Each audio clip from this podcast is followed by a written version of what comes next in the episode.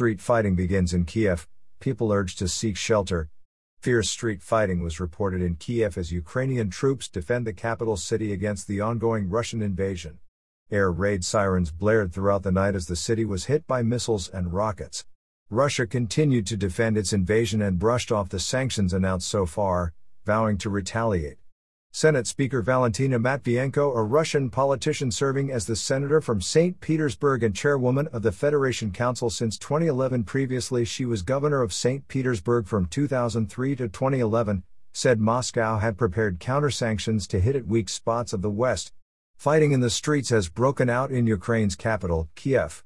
As Russian powers progressed on the city, Ukrainian authorities encouraged inhabitants to take cover.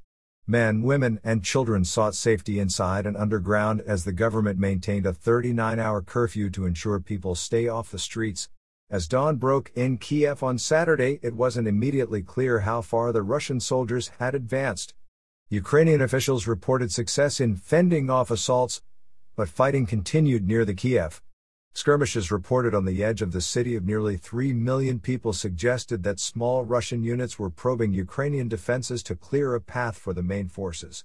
Saturday marked the third day of a massive land, sea, and air invasion ordered by President Vladimir Putin. The Ukrainian invasion turned out to be Russia's biggest military deployment since World War II and has resulted in hundreds of casualties. Ukrainian President Volodymyr Zelensky refused an American offer for him to evacuate, insisting that he would stay in Kiev. The fight is here, he said on Saturday. Zelensky renewed assurances that the country's military would stand up to the Russian invasion and said claims the Ukrainian military would put down arms were false. I am here. We will not lay down any weapons. We will defend our state, because our weapons are our truth, he declared in the clip that was posted on Saturday morning, urging residents not to believe in fakes about the surrender of the Ukrainian army. A lot of fake information has appeared on the internet saying that I allegedly called on our army to lay down its arms and that evacuation is underway, he said. Vitaly Klitschko, Kiev's mayor, said on Saturday that Russian troops had so far been prevented from entering the city by Ukrainian forces, which included military police, national guards, and volunteers. Now subversive groups are acting in Kiev. There were several clashes, firefights, he said. As of 6 a.m., 35 individuals were injured, including two youngsters. I request that everybody resist the urge to panic and remain in covers. The enemy will assault from the air. A rocket struck a private structure in Kiev on Saturday but didn't kill anybody, an advisor to the interior minister said. Anton Herashchenko added, Russia was lying regarding not shelling regular citizen framework, as per the consultant, somewhere around 40 such locales had been hit and Russian soldiers were shelling regular citizen destinations. It was an exceptionally dreadful evening, said Al Jazeera's Andrew Simmons, revealing from the capital. Rockets simply descending upon Kiev, long range rockets shivering the city, and tenacious bombardments by the flying corps of the Russian Federation. He said there was fighting across the country, but in the capital the force of the conflict has reached a seismic level. Simmons added, the trauma, the pain is just so immeasurable, very hard to narrate what has been happening. Zelensky has asked Ukrainian residents to guard the nation and said weapons would be given to everybody who asked. Nearly 18,000 weapons with ammo have been appropriated to reservists in the Kiev locale alone since Thursday, Ukrainian specialists said. As the reconnaissance party arrived in Obolonsky, the Ministry of Defense called on civilians to resist. We urge citizens to inform us of troop movements, to make Molotov cocktails and neutralize the enemy, it said in an online posting. Any place you go, whoever you address, there are accounts of grid of individuals focused on attempting to repulse a staggering power, Simmons said. It's exceptionally frightening, yet we are adapting. A youngster, sitting in a haven underground close to his mom, told Al Jazeera. I'm certain in around a couple of days it should be fine, it should settle a smidgen. As combat intensified, Chinese President Xi Jinping held a call with Putin in which he urged Russia and Ukraine to enter negotiations. Chinese state media, meanwhile, left the invasion off their front pages. Putin has previously received diplomatic support from China, which has criticized Western sanctions against Russia and said it understands Moscow's reasonable security concerns. Still, the world's second largest economy has also called for the territorial integrity of nations to be respected, hinting at some degree of discomfort in Beijing with the offensive.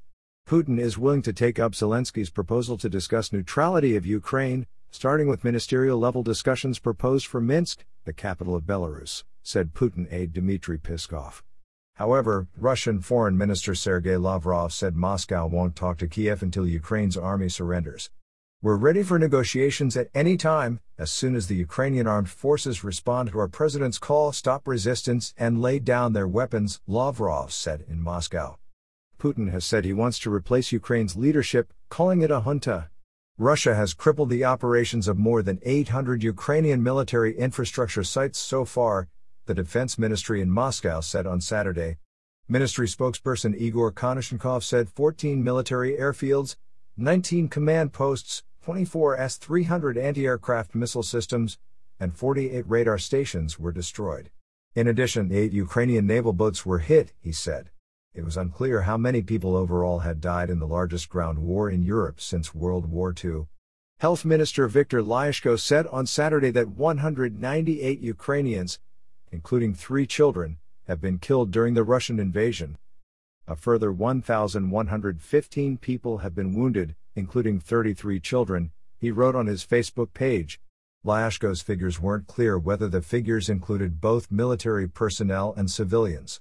Ukrainian officials claimed that more than 3,500 Russian soldiers have been killed. These figures couldn't be independently verified. Russian authorities released no casualty figures. United Nations officials reported there were 25 civilian deaths, mostly from shelling and air strikes. The UN official claimed that 100,000 people were believed to have left their homes. It's estimated up to 5 million people could flee if the fighting escalates. Kiev reported on Friday that 18 people were killed at a military base near the Black Sea's port of Odessa, in the deadliest single strike of Russia's attack. The mayor of Mariupol claimed on Thursday three civilians had been killed in the eastern port city and six others injured in Russia's invasion.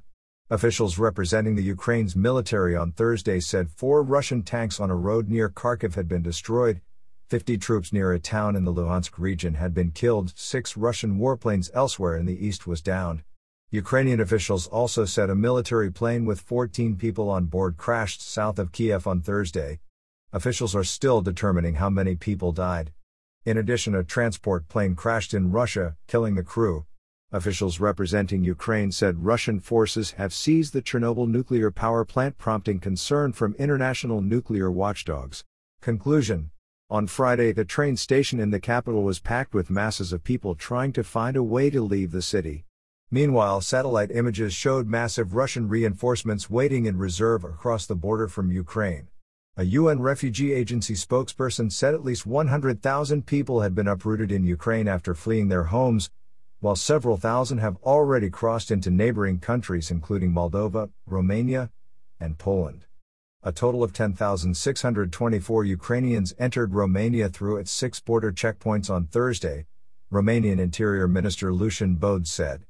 Bode said 3,660 of them passed through Romania on their way to Bulgaria and Hungary.